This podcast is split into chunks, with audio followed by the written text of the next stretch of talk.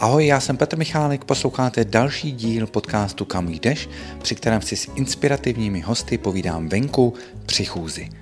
S poslankyní Barborou Urbanovou z Hnutí stan jsme se potkali 21. června pár hodin poté, co vláda schválila takzvanou Istanbulskou úmluvu, tedy úmluvu Rady Evropy o prevenci a potírání násilí na ženách a domácího násilí, což je pro Barboru agenda číslo jedna. Zeptal jsem se i na to, jak vnímá rozhodnutí prezidentky Zuzany Čaputové nekandidovat v dalších prezidentských volbách. Bylo vedro, kamera mi klesla o něco níže, takže se Barboře i vám omlouvám za ten nedokonalý záběr, ale víte co, důležitý je obsah a ten, myslím, stojí za to. Pojďte s námi na Spotify, Apple Podcast, Google Podcast či YouTube. Bez přípravy a bez střihu, tak, jak jste zvyklí. Tak jestli můžu do toho rovnou skočit? Jasně. Jo, tak díky, že jste, nebo že jsi teda udělala čas Ano, ještě ano. jednou. Vítej v podcastu, který se jmenuje Kam jdeš. Aha. poslední otázka, abys tak pod Prahově si mohla připravit Jo, odpověď. dobře, dobře. Ale pojďme samozřejmě začít tím nejaktuálnějším, protože Mhm. je to pár hodin, kdy vláda schválila uh, ratifikaci Istanbulské umluvy. Aha. Uh, je to dobrá zpráva nebo ne? Takhle, oni nám to ještě pošlou do sněmovny a my se nad tím budeme ještě hádat ve sněmovně, jo. Takže Okay. jako je to takový baby step k tomu, aby se to jednou opravdu ra- ratifikovalo a aby jsme teda byli ten západ, který někteří moji kolegové koaliční slibovali, že budeme a my vlastně díky tomu, že jsme ji ještě neratifikovali, tak úplně nejsme. Mhm. Uh, což mimochodem, jako když jsme předsedali uh, Evropě, tak nám to bylo dost často vyčítáno. Ano. Protože jako fakt to vypadá divně, jo? když jako neratifikujete něco, co jako je naprosto bezproblémový, o ničem špatném se tam jako nemluví a tady proti tomu probíhají nějaké jako boje prapodivné, tak opravdu vypadáme divně, jako kdyby nám na těch obětech domácího násilí prostě nezáleželo. No a teďka na rovinu, Báro, v čem je tam problém? Uh, jak jako hlavní argument proti té umluvě spočívá v tom, že zavádí pojem gender. Uh, za prvý v různých umluvách, které jsme už ratifikovali historicky, tak ten pojem už je. Mm-hmm. Takže není pravda, že by to bylo úplně nově v našem právním řádu. To je jako první věc. A druhá věc je, že ano, genderová ideologie jako můžeme se o tom hádat, jestli to existuje nebo ne, ale víme, že existuje genderově podmíněné násilí, o kterém ta um, umluva mluví. A to genderově podmíněné násilí neznamená, že muž mlátí ženu, protože je žena. Ale je to tam definovaný tak, že ve chvíli, kdy ta žena plní tu společenskou roli, která je dneska ještě pořád chápána, že té ženě přísluší, třeba že bude vařit, jo, že se bude starat o ten rodinný krb. A ve chvíli, kdy ona to nedělá a ten muž jí jednu jako šlehne, takže to je vlastně jako t- způsobeno tou jeho tou, uh, uh, pozicí té oběti vůči tomu agresorovi.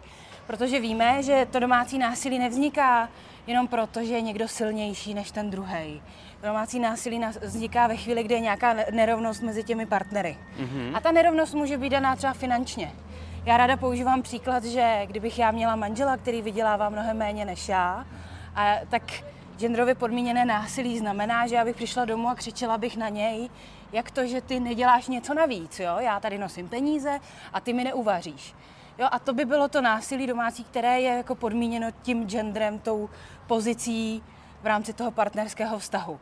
A tohle se někteří lidi bojí, protože mají pocit, že to jako na, nabourává nějaké tradiční pojetí rodiny a nějakých našich jako společenských postavení a, a, a rolí, ale nenabourává. Jako v žádné zemi, kde to ratifikovali, se nic takového nestalo. Jo, tak to má pořád ještě nějaký racionální základ, je to jako argumentační, hmm. protože já jsem zrovna v této kauze měl velmi často pocit, že se ti dotyční baví o dokumentu, který vlastně nikdo nečetl. Jo, to je Dokonce pravda. ty debaty jsou takový, to tam je, to tam není. Jo, jo, jako jo. takhle absurdní, jako v čem to je, kde? Hele, jako my jsme se o tom dlouze bavili na jednom semináři, který jsme s mojí kolegyní Lucí Potučkovou organizovali ve sněmovně. A ono to opravdu vzniklo kolem nějakého výkladu uh, jednoho z představitelů církve. který se toho tak jako zalekl a třeba když se tam mluví o tom, že žádné násilí nemá, nemá být omluveno jako tradicemi nebo náboženstvím nebo kulturou, což vyloženě míří, co si budeme, jako to míří na islám, mm. který prostě násilný vůči prostě ano, že nám jako trošku je, jo, tak víme, že prostě v některých zemích uh, v, v Iránu se prostě kamenují ženy za to, že nemají dobře nasazený šátek na hlavě, tak uh, to nemíří vůbec na velikonoce nebo na něco, na, na co jsme jako my zvyklí. A tak se toho asi jako zalekli a vybudovali kolem té úmluvy takovýhle až jako hoaxy, jo? až prostě dezinformace a nám prostě chodí maily od těch eh, lidí, kteří věří různým spolkům a na tom není nic špatného, že je člověk součástí církve nebo součástí nějakého spolku. A, a teď jako je vidět, že ty lidi to nikdy nečetli, jo? že opravdu si jako vzali pojem Istanbulská umluva, ještě asi ten Istanbul tam mm-hmm. jako hraje nějakou roli, mm-hmm. že se toho jako bojí.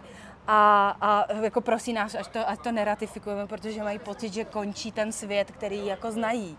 A to opravdu se nestane, no. Mm-hmm, mm-hmm. Druhá aktualita, kterou jsem s tebou chtěl hnedka probrat, je, že včera paní prezidentka Čaputová oznámila, že mm. už nebude dále kandidovat. Mm-hmm. Jak si zavnímala tuto informaci? Jo, eh, no, já jsem si všimla, že na sociálních sítích se okolo toho strhlo takový velký jako halo. Někteří lidi byli jako zklamaný ve smyslu, jak si může jako dovolit utéct z toho boje. Ona je ta, která to tam měla na tom Slovensku jako zachraňovat. Druzí samozřejmě obdivovali to, že jako je někdo vůbec schopen jako říct, že už na něco jako nemá. To v té politice, co si budeme, není tak obvykle. A já nějak jako na to nějaký tvrdý názor vlastně jako nemám, jo? protože já si myslím, že na žádném politikovi nemá ležet nějaká obrovská tíha odpovědnosti za celý svět. To mi přijde, že není fér. Jo, politika je, ať je, ať je to jak chce, tak je to prostě týmový sport. Mm-hmm. A jestli člověk něčeho chce dosáhnout, tak musí fungovat v nějakých jako koalicích, musí fungovat s nějakýma lidma. A není jako fér jednomu člověku říkat, hele, ty když odejdeš, tak se to tady celý zhroutí, protože opravdu nevíme, co je zatím. Mm-hmm. Zase na druhou stranu mám asi takové očekávání, že když je někdo v takové funkci, jako je paní prezidentka, takže má nějaký plán B. Jo, že třeba někoho doporučí z těch kandidátů, jo, mm-hmm. nebo řekne, mm-hmm. hele, tohle je zajímavý kandidát, pojďme všichni volit jako jeho aby opravdu jako ne, nedošlo k takovému tomu pocitu, ona nás v tom teďka jako nechala. To, to, to taky není dobře, no. Takže není to pro tebe, a víš, zvláště o tebe mě to zajímá, jako informace, že e, s tou slušností a s nějakou grácí tě to prostě semele vyšťaví a ty prostě jako musíš to vzdát. Eh, protože... E, ale tak to já asi vím i bez toho. ale, ale já si myslím, že já, já to vždycky říkám tak, že ka- každý máme v té politice nějaký, já to vidím jako nějaký pohár, jo, do kterého jako teče ten čas a ty uh, hrozný věci a ty hrozný chvíle, tak se to jako naplňuje a někdo prostě ten pohár má na pět let, někdo na deset, někdo do konce života a někdo to prostě jako nevydrží, jo, a není, není jako fair moc jako po těch lidech chtít, aby ten pohár jako přeplňovali. Mm-hmm. A, ale jo, jako co si budeme, je to prostě těžký, jo, je těžký být extrémně transparentní, jako člověk na sobě cítí furt nějaký tlak, jo? speciálně když je žena, tak vlastně je i ten tlak jako na podporu dalších žen, otevírání dveří. Nevím, jestli tenhle tlak cítí i muži v té politice, jo? Jestli, mm-hmm. jestli cítí takový to, že na vás fakt jako ty lidi jako koukají na tu první prezidentku na Slovensku a všechno, co udělá, je jako podrobováno nesmírně jako důslednou kritikou a to musí být těžký, to věřím, no. Mm-hmm. A hlavně pro rodinu. Jo, to málo kdo vnímá, jak moc je vlastně těžký v tom fungovat uh, s rodinou, jste jako pod tlakem, pod drobnohledem, nedáváte pozor, ten čas té rodině prostě najednou nevěnujete a ne všichni to zvládají tak dobře, no. Nicméně ty máš, eh, zdá se, stále dost sil. Jo, taky, já, jo. Já nevím, jak to mám na tohle říct. Je, jako jo, mě to, mě to strašně baví. Já mm-hmm. musím říct, že mě ta politika hrozně baví, i když jsou samozřejmě chvíle, kdy cítím ohromnou, ohromnou frustraci. Mm-hmm. I ono to, je, ono to funguje v obrovských výkyvech, jo, v extrémech. Že buď je obrovský úspěch a člověk cítí obrovskou radost, třeba když jsme vyhráli minulý týden objev roku v, kat- v podcastech roku, no, tak to byla jako obrovská euforie a pak se stane něco, u čeho jako se jako člověk strašně složitě sbírá mm-hmm. a těžko sbírá i tu sílu jako vlastně v tom fungovat dál a fakt si jako kolikrát říkám, hele, já se na to prostě vykašlu a budu si tady žít nějak jako, ale musím říct, že ty jako extrémně... A co tě nakopne v ten moment, že se uh... k tomu vrátíš? Co, co rozhoduje?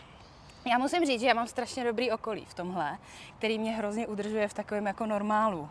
Musím říct, že jako moje nej, moji nejbližší kamarádi a nejbližší známí uh, nejsou v politice s chodou okolností. Mm-hmm. A mám pocit, že já se jim vždycky tak jako svěřím s něčím, co jako hrozně řeším a oni na mě občas koukají tak mě, hele, ale tohle není největší průser jako života, jakože mm-hmm. Báro, na světě umírají lidi, jo, jako, mm-hmm. a mám pocit, že mě vrátí do takového toho normálna, jo, takže to je, jako je důležitý nebýt zavřený v té sněmovní věži, prostě nebýt v té v tý, Uh, v tom, v tom akvárku říkal, jo, že vlastně tom, Petr Pirhart, myslím, tenkrát, jo, jo, jak se pak vracel, že to bylo akvárko. No. Jo, je to obrovský, no. je to obrovský akvárko, kde člověk najednou se tam zavře a vlastně by tam zůstal, protože tam má všechno, že jo, nepotřebuje mm-hmm. nic, mm-hmm. Ale, ale je mnohem vlastně, ten, ten život je pak strašně smutný mm-hmm. a mhm. chudej. No nicméně, ty se věnuješ eh, primárně, pravděpodobně agendě, která se životem tím praktickým a s tím, mm-hmm. co mhm. zažíváme, jako velmi úzce souvisí. To, není, to nejsou nějaké vzdušné zámky uh-huh. a to je domácí násilí. Uh-huh. Uh,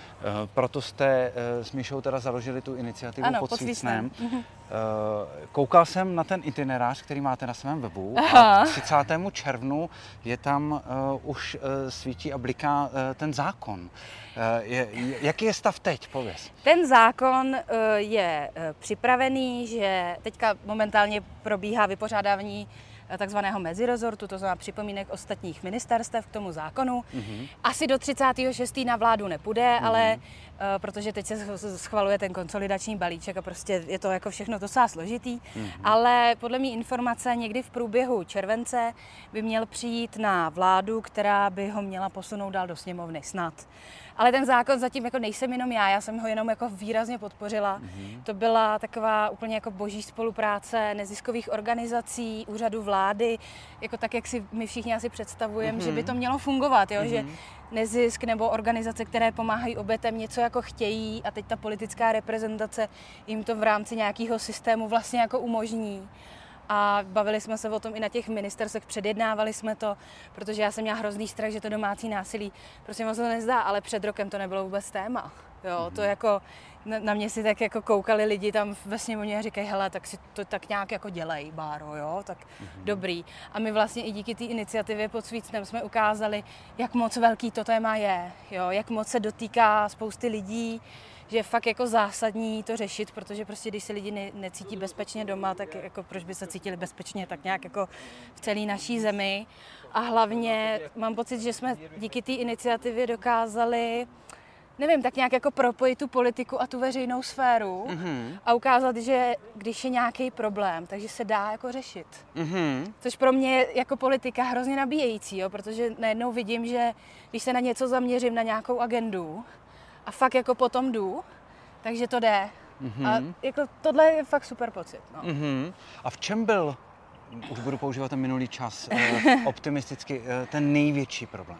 Uh, je, fakt největší problém je vysvětlit těm ostatním, že tohle je důležitý.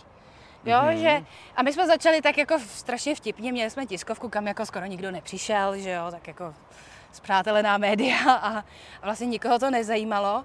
Založili jsme si Instagram a najednou jako takhle a my máme prostě 12 000 sledujících, každý den nám přijde nějaký příběh smutný a já si pamatuju, že někdy na podzim za mnou přišel ministr vnitra Vít Rakušan a říkal, já jsem čet ty vaše smutný příběhy, to je strašný, co s tím jako budeme dělat?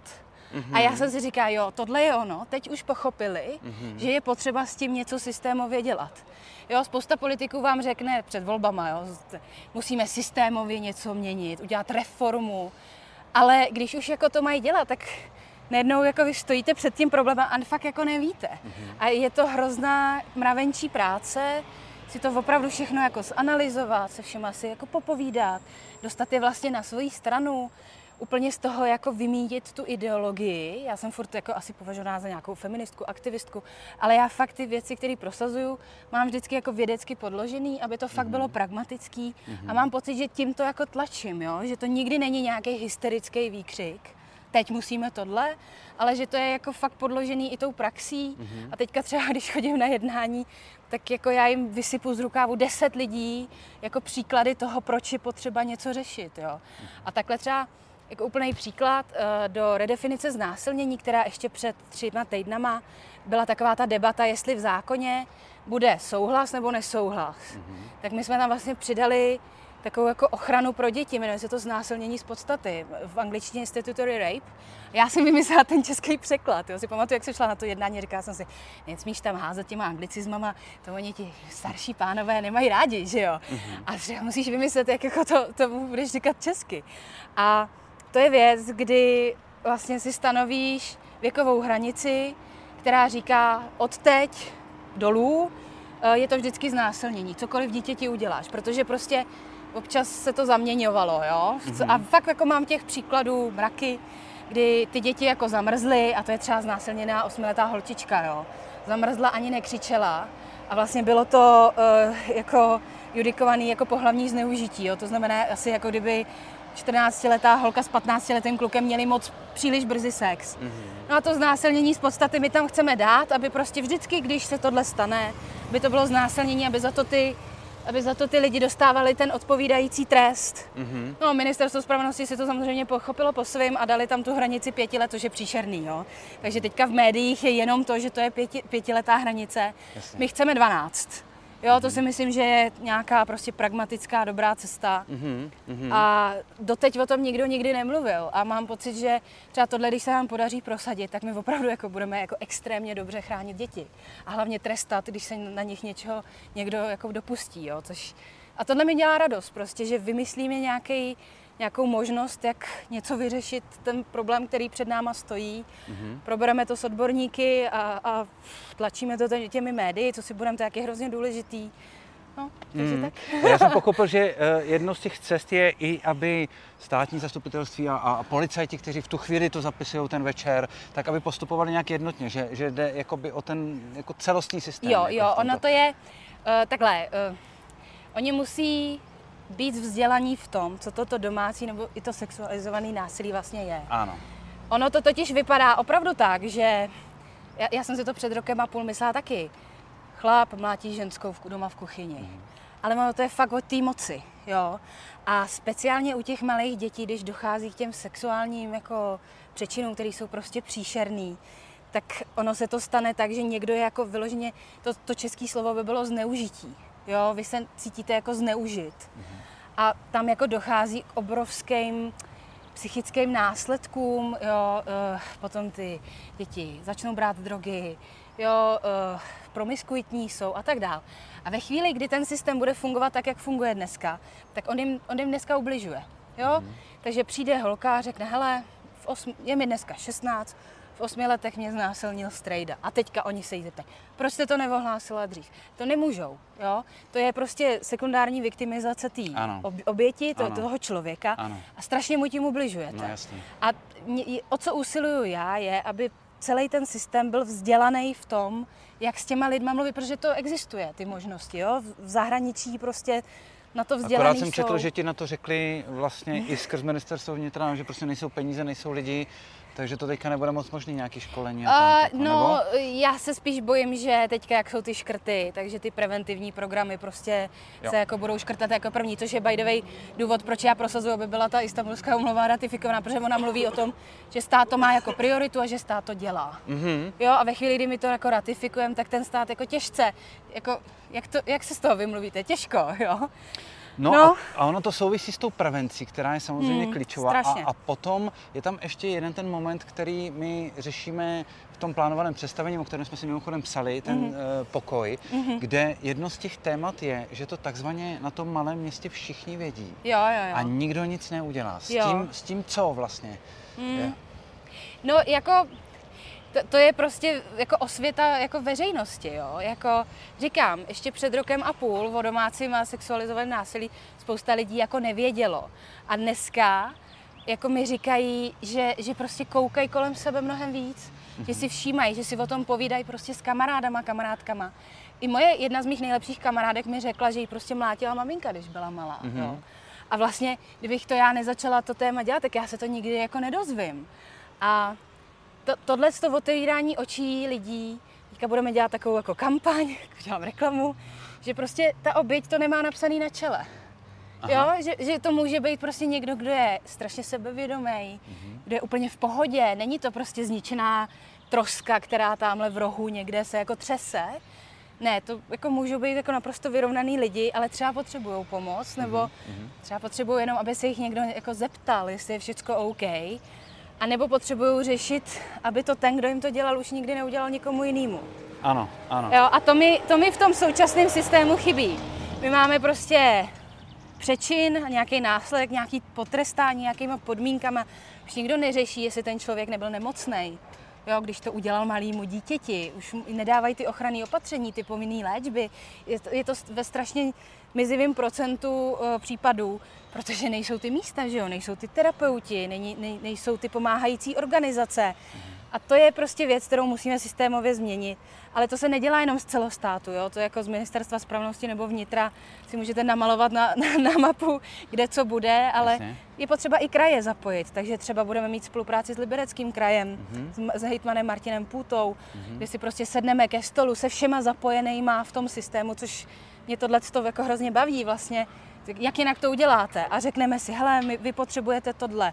Podle našeho průzkumu je situace nejhorší v České lípě. Máte tam dost těch organizací, které pomáhají? Mm-hmm. Jo, vy je máte v Liberci, no ale v Liberci je to vlastně nejlepší. Mm-hmm. Jak to, že je máte, jo, a tak dále. Mm-hmm. A prostě jako pro, probírat to opravdu z toho systémového hlediska, Výborný. což je věc, která, no, jako je to výborný, ale je to věc, která vlastně jako nikoho nezajímá, jo, že se jede do Liberce a, a dělá tohle.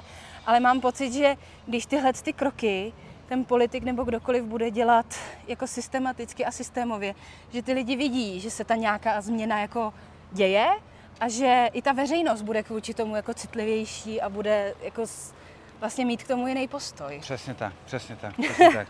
No kdyby potřebovala nějakou pomoc třeba eh, skrz jamu, eh, jsou to přece jenom komunikátoři a tak dále, tak dej vědět, protože to téma si myslím, že je eh, důležité. A u mladých lidí, jak ono to je? Rezonuje to? Nebo je to i generační problém? Nebo jako u mladých lidí mám pocit, že rezonuje hodně téma sexuálního obtěžování. Za mnou vždycky přijde do sněmovny nějaká třída a mají takový ty ročníkový projekty a říkám, co jste si vybrali na téma sexuální obtěžování. Vždycky. Jako, vlastně to trápí, no, jako, to je trošku jako jiný, ale vlastně trochu související. A tam mám pocit, že jako dochází vyloženě k té bagatelizaci té veřejnosti, jo. Typu, uh, on na mě prostě ten pan učitel blbě koukal, no tak nemáš mít tak krátkou sukni. Kdyby chodila v pytli od brambor, tak na ní nemáte koukat, že jo? Jasný, jo, to, jasný, jasný. to je fakt jako těžký v tomhle, no. Jasný. Uh, Báro, několikrát už jsme zmínili slovo uh, komunikace, nebo vlastně jsme chodili kolem marketingu a tak dál. Jak uh, to by se dívá na to, jak vláda v tuto chvíli Eh, komunikuje, protože se dá říct, že ty jsi v tom silná. Jo, děkuju. A uh, teď se to vládě hodně vyčítá. Je to kliše, uh, na které jsme si tak jako zvykli a které používáme a budeme to říkat vlastně u každé vlády, anebo opravdu je někde taky něco špatně? Jo, je to pravda. Já to musím říct, že je to pravda, že já neříkám, že bych to uměla líp. Mm-hmm. Já, já nevím, já vlastně nevím, co bych v té situaci dělala. Samozřejmě zblízka vidím uh, spousta ministrů, jak s tím bojují, i mě třeba jako blízkých, že, že, že se s nimi dobře znám. A vidím, jak bojují s tím, že uh, nemají na to čas, jako sociální sítě si vlastně nestíhají psát. Mm-hmm. Jak to mám odkomunikovat, když to ještě musíme jako probrat na tom koaličním jednání? Ono do toho vstupuje spoustu faktorů, včetně toho, že jsme prostě ta pětí koalice, včetně toho, že máme opozici, jakou máme. To prostě jako my máme populistickou opozici, mm-hmm. která vlastně skvělou dohodu o, o migraci, to je fakt jako úspěch, jo? Že, že konečně se Evropa shodla, co s tím bude jako dělat po letech tak oni to napadají na základě těch jako nejnižších pudů prostě, jo, zase vytvářejí ten strach. A tohle všechno je vlastně proti tomu, aby s tím člověk něco jako konstruktivně dělal. Plus jsme v koalici se stranama, který třeba si nemyslí, že by stát měl mít nějakou jako strategickou komunikaci, jo? nebo si nemyslí, že by měl stát nějak Až řešit. tak, jo? Aha. Hmm. Tak to je nebo, nebo, ano, nebo že by měl řešit třeba dezinformace, jo? nebo aha. tak jako to nějak aha, jako plynou, aha, že jo. A pak najednou jako zjistíš, že všem záleží na tom jeho Twitteru, že jo jaký já mám ten Twitter, jaký já mám ten Facebook a jestli mi tam lidi tleskají, mm-hmm. což je strašný, jo, protože jako ty lidi úplně jako rezignují na tu snahu, aby jako udělali něco pro tu zemi. Jasně. A to, to, jako tohle mě docela děsí, no. Báro, uh, protože je strašné vedro, no. já bych si s tebou rád povídal, ale to třeba potom zase uh, nějaké další díly, ale poslední otázka je opravdu pro všechny stejná. Kam jdeš, kam, kam směřuje Bára? Uh, Ježíš, já se uh, přemýšlím. Já bych ráda, uh, já bych ráda došla k tomu, aby jsme prostě byli moderní země. Já bych prostě ráda jako kráčela dál v těch jednotlivých tématech. A strašně moc bych chtěla, aby, abych mohla pomáhat lidem. Že t- já fakt vidím politiku jako nástroj, aby se dalo pomoct lidem. Mm-hmm. A přála bych si, aby na té cestě se mnou bylo co nejvíc poslanců a poslankyň. My jsme šli prostě spolu. Každý dělal nějaký svoje téma, já domácí násilí, někdo něco jiného. Ale, ale bylo by to jako fajn, to by mě bavilo. Tak tam. Moc ti přeju, ať se ti to podaří. Děkuji ti za rozhovor. Moc děkuji. Měj se krásně. Děkuji. Ahoj.